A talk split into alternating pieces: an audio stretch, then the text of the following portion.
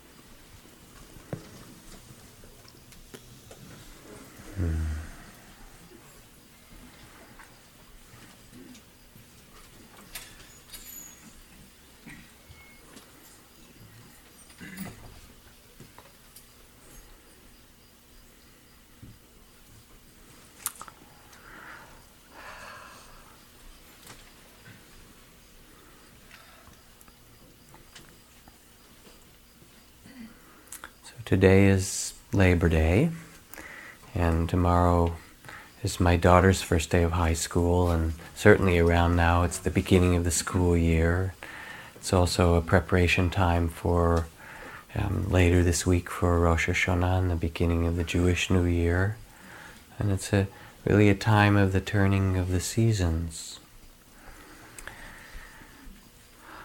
To take a breath, to sit quietly, to begin to feel how our life is turned by the seasons itself. It's not so much that we're in charge, but that some greater reality is carrying us through our lives. And the meaning of meditation or Sabbath or holiday, holy day, is to stop and feel that greater current of one's life and not just the current of our complexity and schedule and busyness. And tonight I'd like to speak about Labor Day and labor um, as a way of honoring the laborers who came before us, our forefathers and foremothers, and to celebrate and reverence and revere and remind ourselves that we rest on the backs and shoulders and efforts of generations of ancestors and forebears, and even now of so many people who grow our food and carry things for us and teach our children and, um, you know, take charge of the water that we're able to drink, that our lives are so dependent on the labors and the care of so many thousand other people. But it goes back much further than that. If we were to pay respects to our ancestors, I suppose it would be to the creatures of the sea that came out and kind of looked around on dry land and said, Well, let's try this for a, a while, see how this works. Or genetically back to our original African mother from which all the other human beings, it would appear, have come uh, to take these many different forms. Or maybe our more recent history, whether it's Irish or Spanish or Mayan or Middle Eastern, as mine is. I was just this summer traveling in France and went to visit the the shop where my grandfather and great grandfather, my great parents, the great grandparents, the ones who had come from Turkey to America, had stopped and had a, a shop in Paris for a while before they came to the U.S. to see those. And I think about all the people who had um, taught their children to read, or taught their children how to sew, or taught their children how to do the things that allowed the next generation to live. All of the people who taught your grandparents, their great grandparents, investing in the next generations. And so there's both this appreciation of my Jewish ancestry and the Middle Eastern ancestry from which I come. And then as somebody asked Ram Dass about his Jewish ancestry, and he said, Well, yes, but I'm only Jewish on my parents' side. Right? and there's this whole other side of our ancestors. I have ancestors which include Ajahn Chah and Buddhadasa and Mahasi Sayadaw, who are the elders that have, for in their lineage of elders for thousands of years, carried these practices of teachings that changed my life. And we all have those. And we are carried by our elders and by our um, ancestors and by the friends and the humans we don't even know who carry us and the other creatures. And, you know, we live in America where you think you're independent. By what miracle does this cracker made of Kansas wheat, the cheese ripened in French caves, and this fig grown and dried near the Euphrates turn into me? My hands, my eyes, my cells, organs, juices, thoughts. Am I not then Kansas wheat and French cheese and Smyrna fig? Figs, no doubt, the ancient prophets also ate.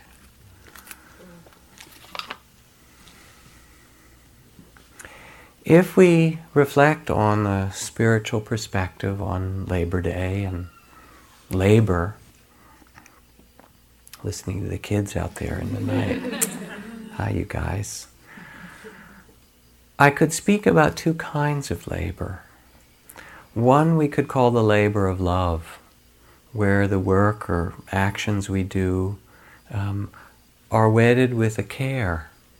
Whatever action it is, they have the care of our heart. And the second kind of labor you might call the labor for production to get something done. And in this second kind, even as we do it, usually there's a sense that something's missing.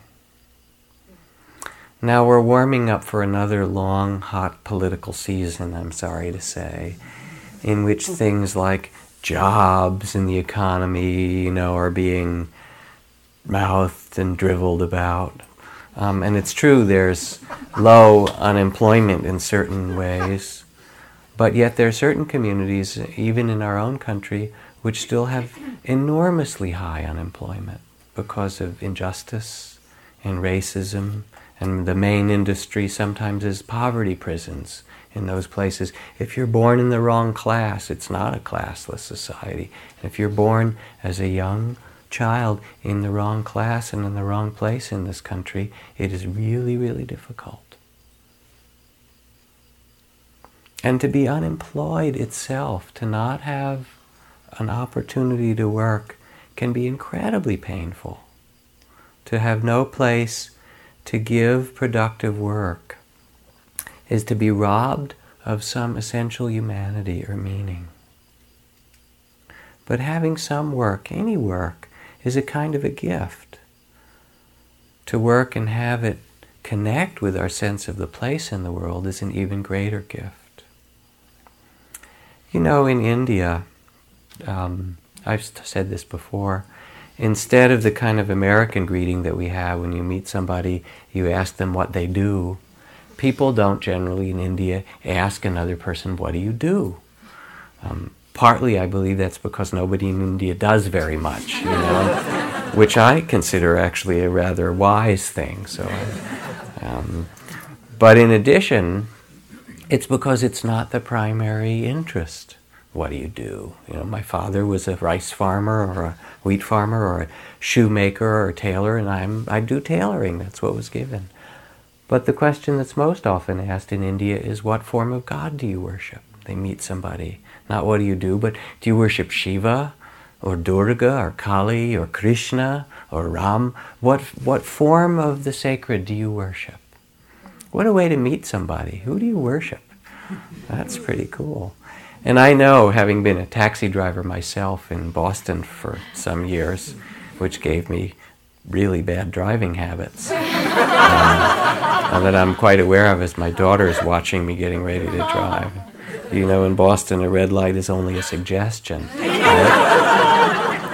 But anyway, when you go to India and you get in these taxis and these, you know, rickety, amazing, wonderful old Indian taxis, almost every taxi has a big altar on the dashboard, you know, and it's their form of God, and there's incense and there's offerings and things. And you get in the taxi, but it's also like this little temple, you know, and it's quite fantastic. Mm. I think uh, uh, this is from a, a poem of Jane Hirshfield where she writes I think it was from the animals that St. Francis learned that it is possible to cast yourself upon the good mercies of the earth and live. I read you a story, an Indian story.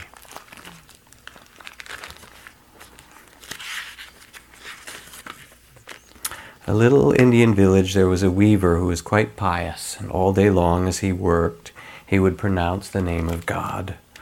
And when he'd woven some cloth, he'd take it to the market and if anyone asked the price, he would say, By the will of Ram, the price of the yarn is 35 cents, the labor is 10 cents, and the profit by the will of Ram is 4 cents. So the price of this piece, by the will of Ram, is 49 cents. And people had such faith in his piety, they just gave him what he asked for. Now, the weaver was in the habit of going to the temple at night to chant the songs and praise of the divine. And Late one night while he was there, a band of robbers burst in, and they needed someone to carry all their stolen goods for them, so they said, You, you must come with us. And he, meekly, not knowing what to do, accompanied them.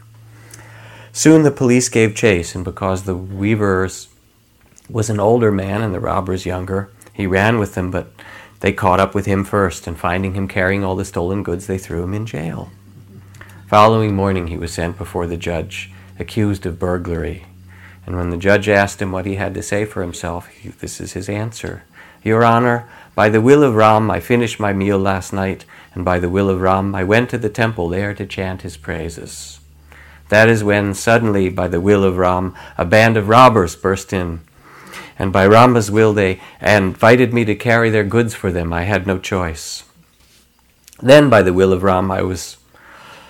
The police gave chase, and I was easily caught and by the will of Ram I was arrested and thrown in jail, and here I am standing before you this morning by the will of Ram.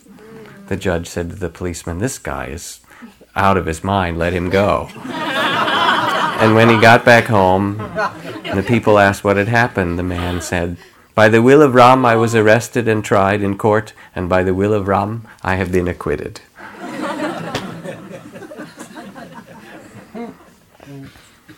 There's a story in this book, Stories of the Spirit, Stories of the Heart, um, that I got from an unusual source. And it's, a, it's from a taxi driver in Boston, actually. Um, and it was a winter day, and all the traffic stopped up, and the author of the story is really impatient because he's got to get to a meeting. And everybody else is getting apoplectic, and the taxi driver said, Look at these people. They can't get anywhere. We're stuck. Why are they having fits? Why can't they be where they are? And then the author says, Well, you know, maybe they're late for work. And the taxi driver smiles and says, I'm never late for work. I'm on time as soon as I get in my cab. I'm not going anywhere. I am where I am. So the author says, Well, you seem to like being a cab driver. Ah, oh, I wouldn't be anywhere else. In spring, the cherry blossoms. In the autumn, I get to drive through the leaves of the fall. And all the people, they're unhappy. Why? Because they're not where they think they should be. They want to be somewhere else. Me? Do you know when I get out of my cab? When? When I feel like it. And that's when I get back in it and I'm happy to be where I am. So this goes on for a while. and then as they get to the destination, finally he says, I don't know what you do for a living, mister, but whatever it is, I hope you like it because it's not worth it if you don't.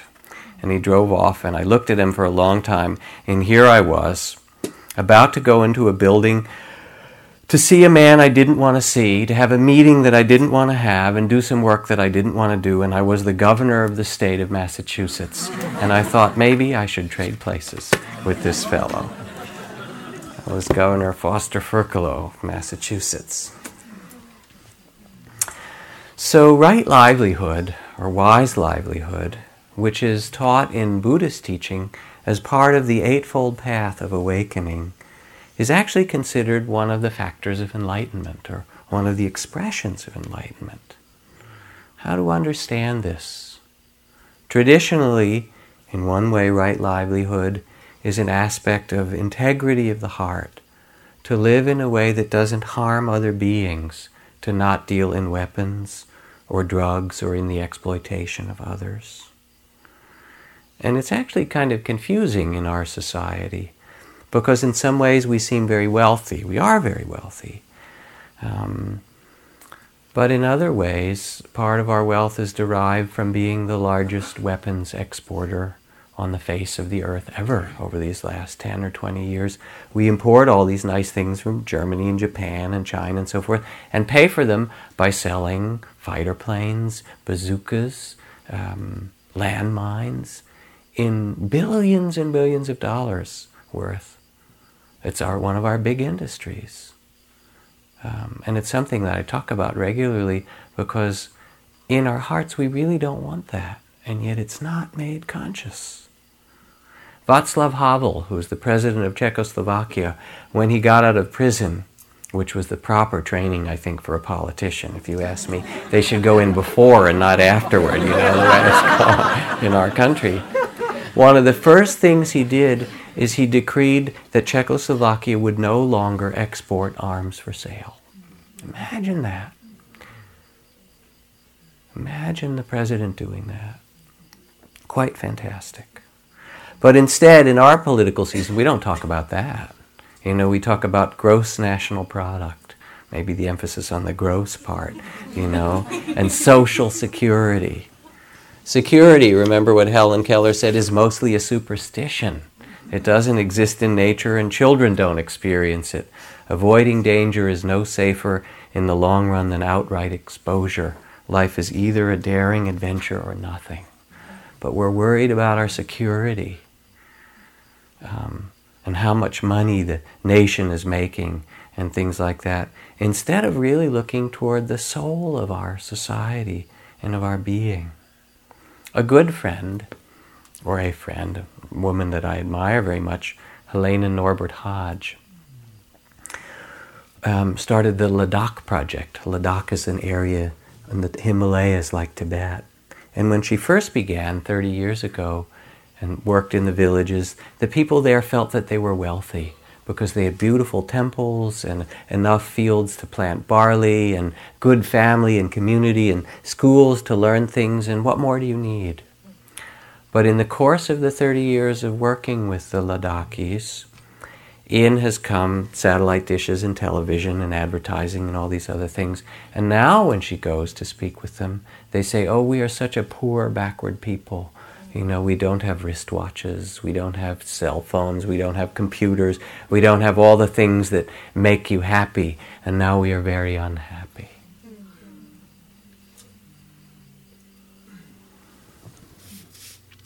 Men and women are free to choose anything in economic societies except to opt out. The ultimate treason is to prefer to neither produce nor consume wealth. Cultures that do not believe in economics and the sale of goods and people must be developed out of existence. Roads, schools, and hospitals are the preferred weapons of destruction. It's interesting, isn't it, to look at well, what are the values? What actually makes us happy as human beings? And is it production? Is it getting things done? Another story for you of a different kind. A 14 year old boy announced at dinner one evening he'd been chosen to teach his class the next day. His father, who was an expert in instructional methods for business, seized this occasion to train his son. This is the way we go about it when we teach our contractors, he said. First, we choose the objectives made up of action, situation, level of performance. Now decide ahead of time what action you want your students to perform, in what situation you want them to perform it, and finally how well you wish them to perform. And remember, all education must be directed at this performance, performance, performance. The boy wasn't impressed. All he said was, It won't work, Dad. Of course it will. It always works. Why wouldn't it work? Because, said his young son, I'm supposed to give a class on sex.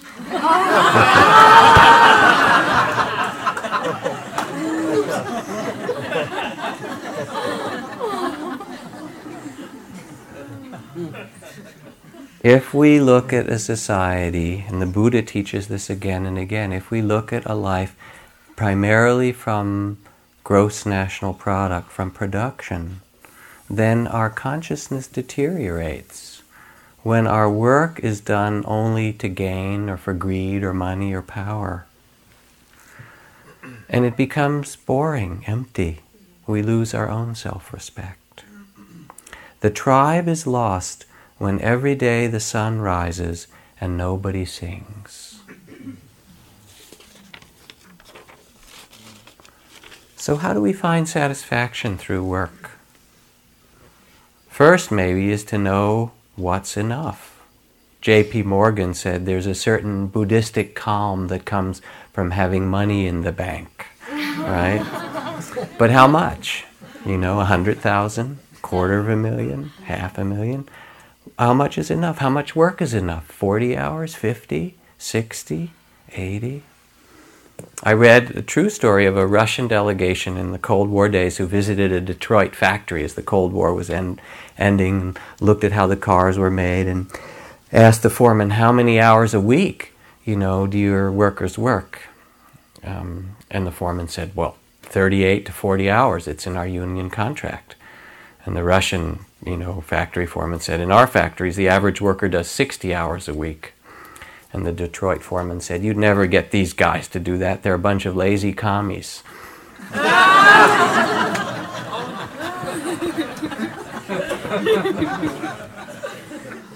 the first noble truth of the Buddhist teaching, which is called dukkha, insecurity, struggle, dissatisfaction, says that if we don't look truthfully at what makes us happy, we can never find freedom that there is dissatisfaction and struggle and suffering. And the second noble truth is its cause, that the cause of this is craving and wanting and grasping.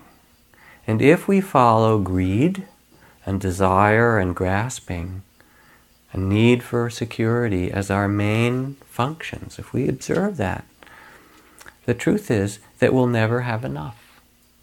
Because no matter how much you have, if inside the need is still there, whatever it is, isn't enough.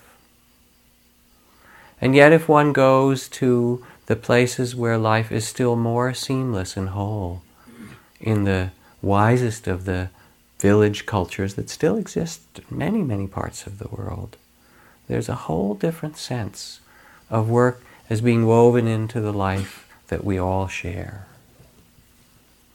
Plato put it this way Poverty is not the absence of goods, but rather the overabundance of desire. Getting and spending, we lay waste our powers, the line from Wordsworth. Do all these things to gain things, and then it's not, you know, you have what you have, and then it's not enough. You can't even take pleasure in it sometimes because you think of the next thing that you have to do or succeed or the next ambition. And it's not just us, it's actually gotten to where um, the cultural description of childhood is shifting from being a child to being a consumer. Children are primarily viewed now as consumers.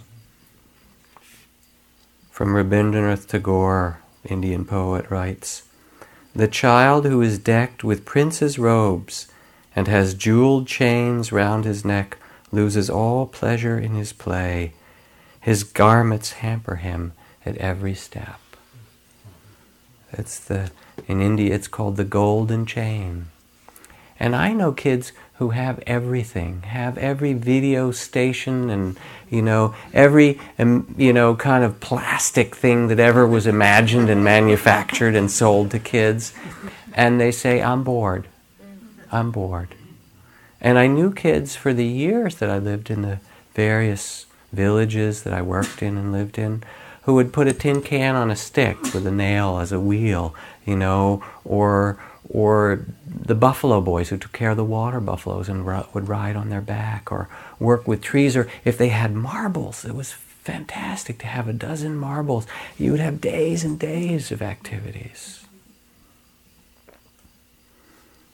Now because this is coming up to be the year 2000 elections i want to do a little um, reminder of the roots of this kind of culture that we lose ourselves in when we're not so conscious.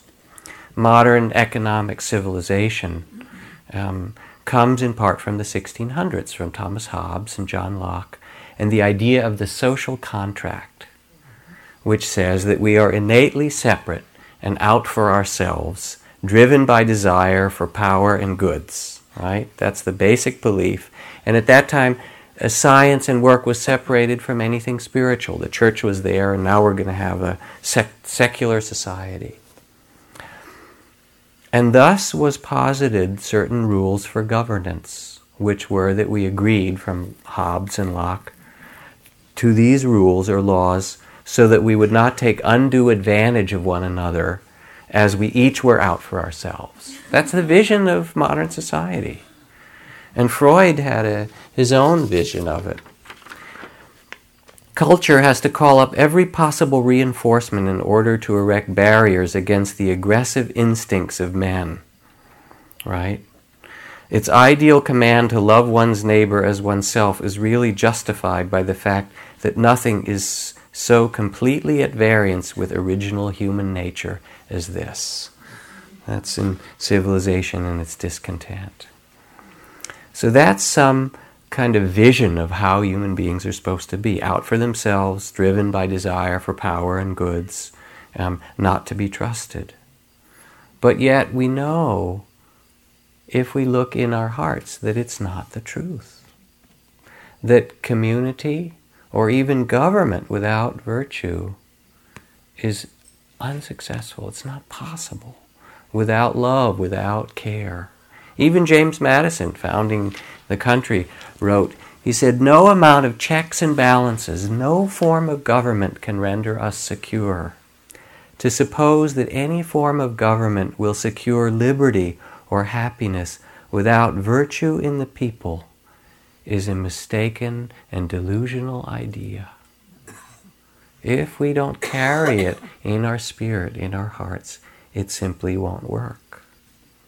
And Thomas Macaulay, who was writing about how the end of empires like Rome happened, the Vandals and the Goths and the Visigoths and all that. But then at one point he wrote of our modern times, of the Vandals and so forth. Only this time the barbarians are not at the gates.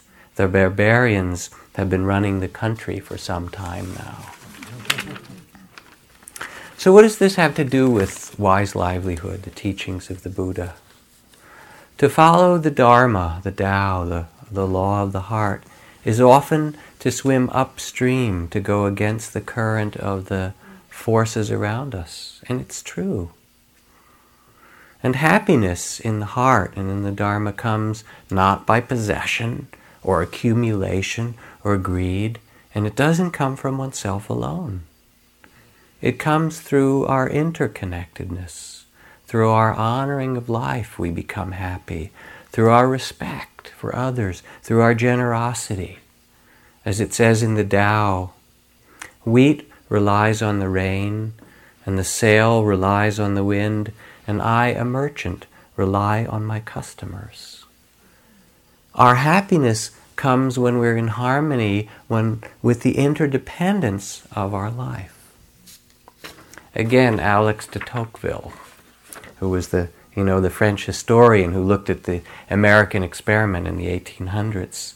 He wrote, "It is possible to have outer liberty and still be enslaved.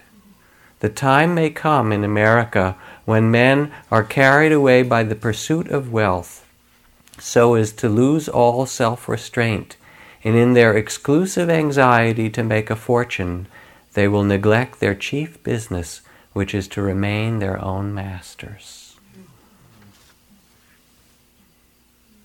What does it mean really to be free? The freedom is in the heart. And it's the freedom of knowing what is enough, of moderation, of being true to ourselves, of living from our values. If you're not free to live what is really true in you, what kind of freedom is it? Aldous Huxley put it this way He said, An idolatrous religion, a religion of idols, is one in which time is substituted for eternity. We're living that these days. I mean, I have my little schedule book, and success is worse than failure sometimes. All of a sudden, you're successful, and you realize you don't even own your own life anymore. You have all these things to do. An idolatrous religion is one in which time is substituted for the sense of eternity. Future time and the idea of progress and gain is the devil's work demanding human sacrifice of so many of us on an enormous scale. The words of the Buddha as a counterpoint to this. Right livelihood or wise livelihood, in its positive sense, is the means of living in the eternal present and offering ourselves. Do not pursue the past, says the Buddha. Do not lose yourself in the future. The past no longer exists, the future has not yet come. Looking deeply at life as it is here and now, the practitioner, the wise one, dwells in stability and freedom, not enslaved by anything, hopes or fears. It is possible to put aside craving, and the result is a life of peace and joy. To live in the reality of the present is the invitation. To live in a different way. And we all know it. You all know it. You've all tasted it many times. In the monastery, you sweep the paths, you clean your hut, you clean the toilets in the bathrooms, you chop in the kitchen, you help build, you go to the meetings of the monks, the, you do the rituals that are necessary. It's not like you sit around and are idle. And there's a wonderful Zen text called Instructions to the Cook by Zen Master Dogen of how you should wash each carrot and you know take care with every bit of food not to waste it. It's actually pretty boring work. It's not terribly different than working, you know, as a toll taker or an assembly line or an office worker or something. You just do this blessed monotony, Gandhi called it, over and over again. But somehow there's a difference because the idea isn't to have the perfect job. That is, for most of us, an American myth, really, that there's some, it's like the perfect partner. Good luck. You know, they seem perfect at first, and then you get to know them, or worse, they get to know you, right? but rather, one that allows you to give something some work that allows us to give not the perfect work, but the work that we have. And when we bring our heart to it, it changes everything. I remember when I was a boy in the 1950s and I had polio and I was in the hospital and I was paralyzed.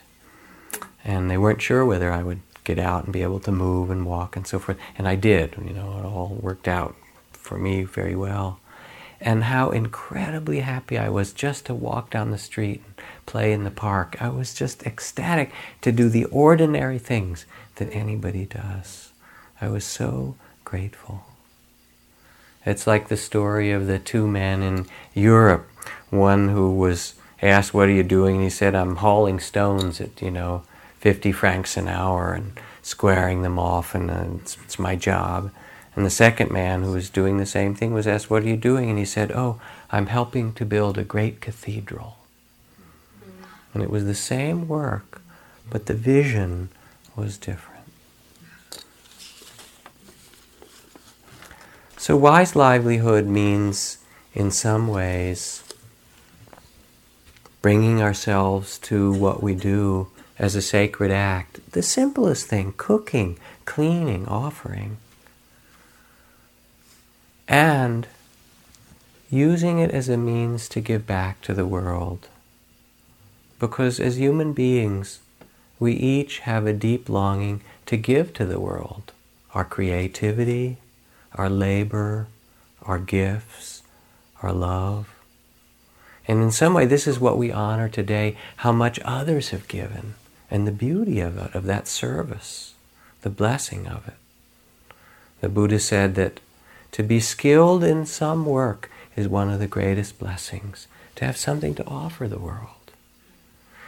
And one of my good friends from West Africa says that when you're born into the Dagara villages, which is where he lives, that even as you're born, the, the elders of the village come together and try to divine or sense what is the gift that this particular child is bringing into the community so that it can be known and fostered because the purpose of being born is to bring your gift to the earth.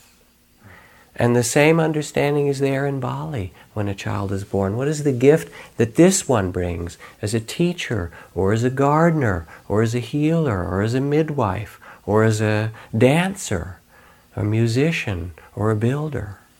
The same is true in the Mayan culture. And if we're unemployed, or unable to give, or unable to care for others, care for ourselves, it's really a great sorrow. This is because, unlike Freud or Hobbes or Locke, some deep place in our being, in our Buddha nature, knows that we are connected, knows interdependence, and knows that our own interest is the same as our brothers and sisters in our community. That we breathe and eat and drive and drink what is eternal we share it with our, that the world is our family. And there's a beauty and a dignity when we find some way to give from ourselves, a happiness to it. And the happiness is not what we get, but what we give. Thomas Merton put it this way his work as a writer. He said, If you write for God, you will reach many men and women and bring them joy.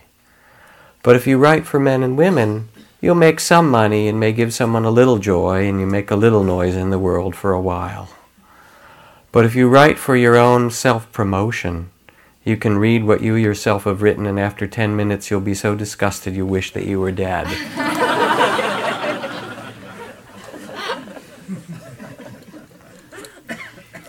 it means, in the end, that labor, wise labor, is not the perfect job. I mean, and I've seen toll takers on the bridges here that are, you know, welcome you to the city of St. Francis. It's like they're spokeswomen and spokesmen for St. Francis. But it's the spirit that we bring to what we do. Like the Cherokee chief who said, I tell our children that the way to get honor is to go to work and give their hearts to the work they do. That will bring them honor.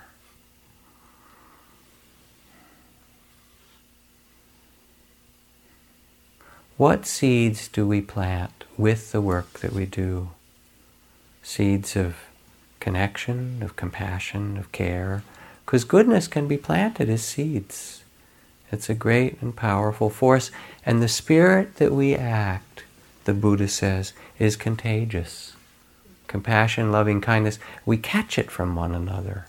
We awaken it in one another. And it transforms everyone that we touch. In Zen, it said there are only two things you sit and you sweep the garden, and it doesn't matter how big the garden is. So we sit here in meditation to find a place of peace and freedom that is every human's birthright, to find that greatness of heart in the midst of the joys and sorrows and the changing circumstances that is this humanity that we've been given. And then when we find that, all the desires and fears and hopes and all those things come and go, and we find that space, that can rest on the earth with joy, with some freedom, with peace. Then we get up and we sweep the garden, which is really the garden of the earth. And then maybe each time that we answer the phone, or greet a customer or a client, or cook a meal, or paint a painting, or build a house, if we're connected with this place of awakened livelihood, which is to say, living in the reality of the present to do what we do for its own beauty rather than where it's going to go in the future, then we bring our gift to the world. But that the Lord build your house, it says in the Bible, but that the Lord build your house, you build it in vain. And it was really great to live in the cultures in Indonesia and Bali because every time, even before someone would go to work, if it was a carpenter, in the morning before they would go, they would make this beautiful offering of flowers and bamboo and things and bless all their tools, that the tools would act in their hands as a conduit for something sacred to happen. I mean, it was great, you know. The, the taxis all had shrines, as I talked about, and the cars had shrines, and the, you know, um, we lived in this village, Penestanan, outside of Ubud, and, and the, the house we lived in had no electricity, and then electricity came one of the years later that we were living there, and they did this whole amazing shrine for the electric meter, you know, and for the power that was going to come and give them lights, and everything was taken as an object or as a, a as a way of offering devotion. In that sense, wise livelihood becomes the, the shift from the small sense of self, this separateness, the Freudian or Hobbesian, you know, separateness that's not true from what we call the body of fear, to a place of freedom where we act with our whole body and heart and mind together, where we can revere and celebrate and honor and ennoble and love this earth and the community in which we're born. People say, said Joseph Campbell, that what we're all seeking is a meaning for life. I don't think that's what we're really seeking at all. I think that what we're seeking is an experience of being alive, so alive that our life experiences and this human plane will have resonances within our innermost being and will actually feel the wonder of being alive.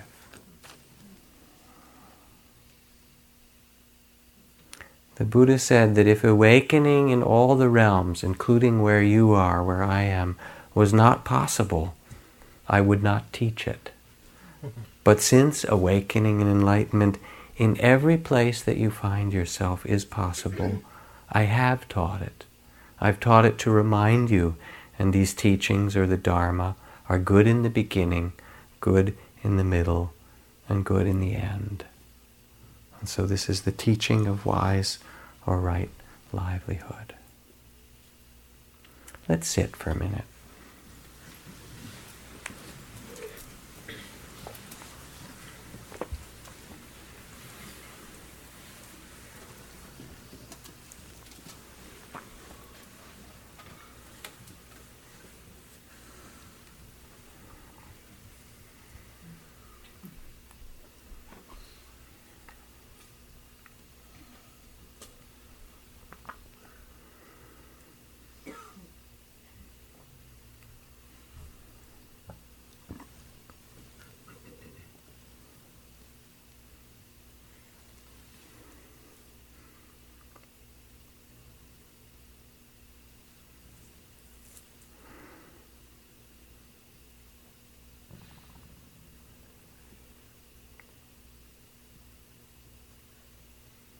A few simple reflections. First, in your own work and livelihood, is it a livelihood that brings harm to others? And if it does, how can you get out of it? What would it take to stop? Really simple. And second, if it's work that doesn't bring harm to others, but is simply the work of being human in some form on this earth, how could you learn to do it as your spiritual practice? Vision, imagine, picture, sense, what it would be like to make the work that you have been given at this time sacred, to make it a gift, to bring beauty to it and to those you touch.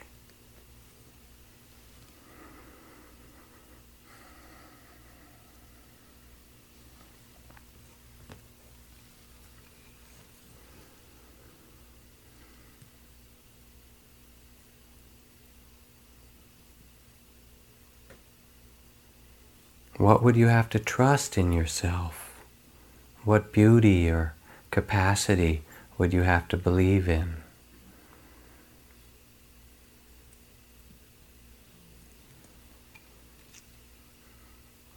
And what would we have to let go of to live in that way?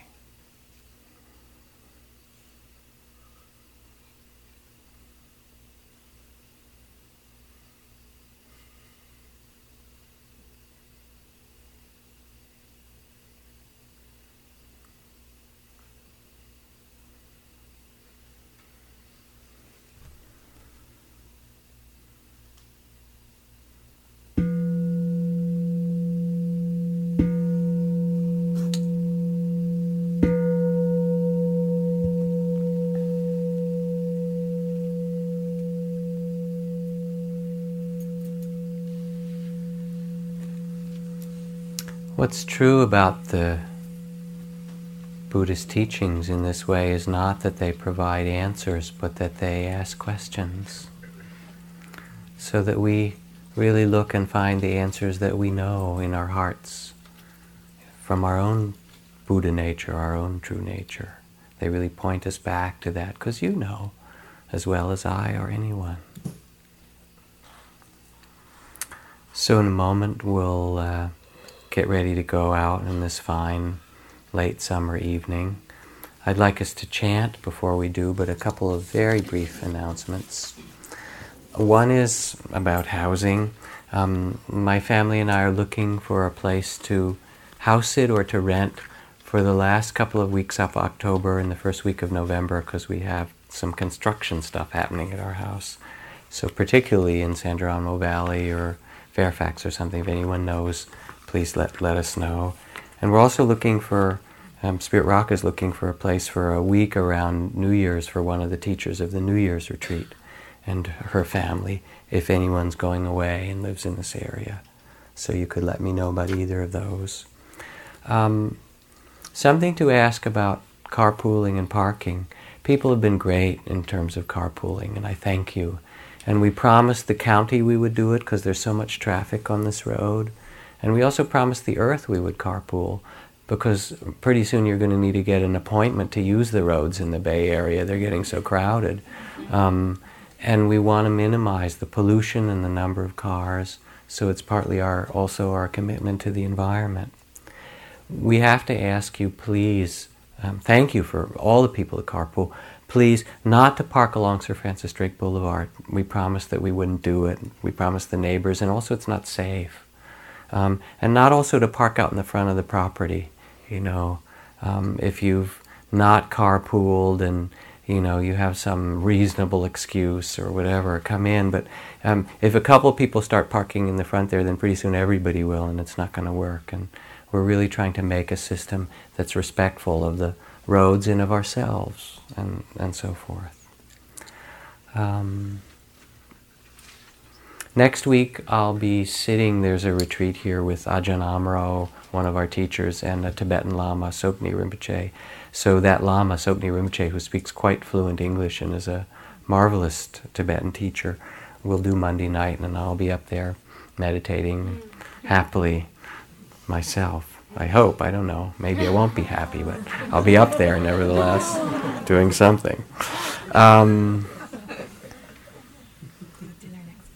There's no dinner next Monday night, so that's a reminder because it's a big retreat and pretty crowded.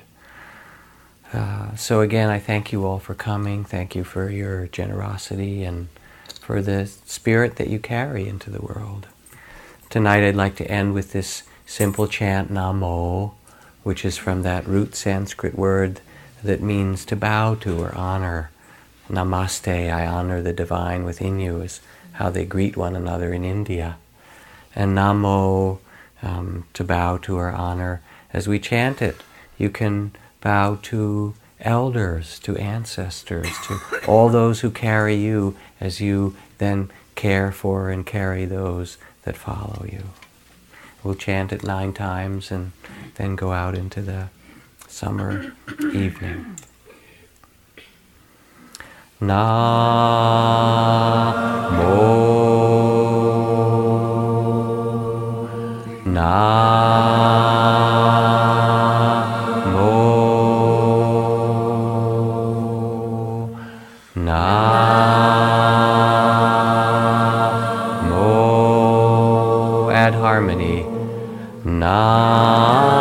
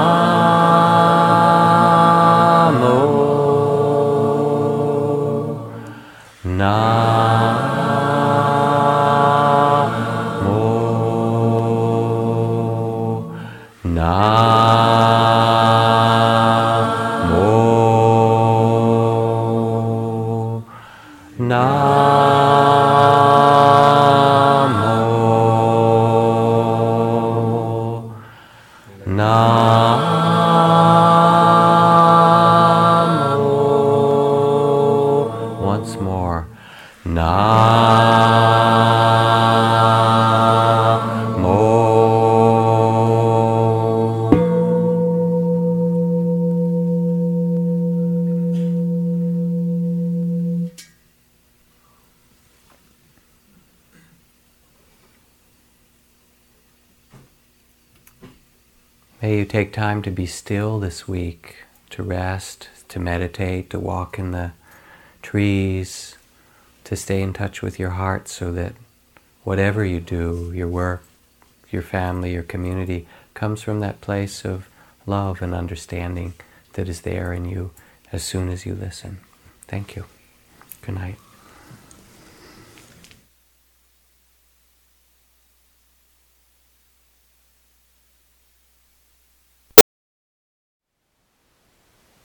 Thank you for listening. To learn how you can support the teachers and Dharma Seed, please visit dharmaseed.org slash donate.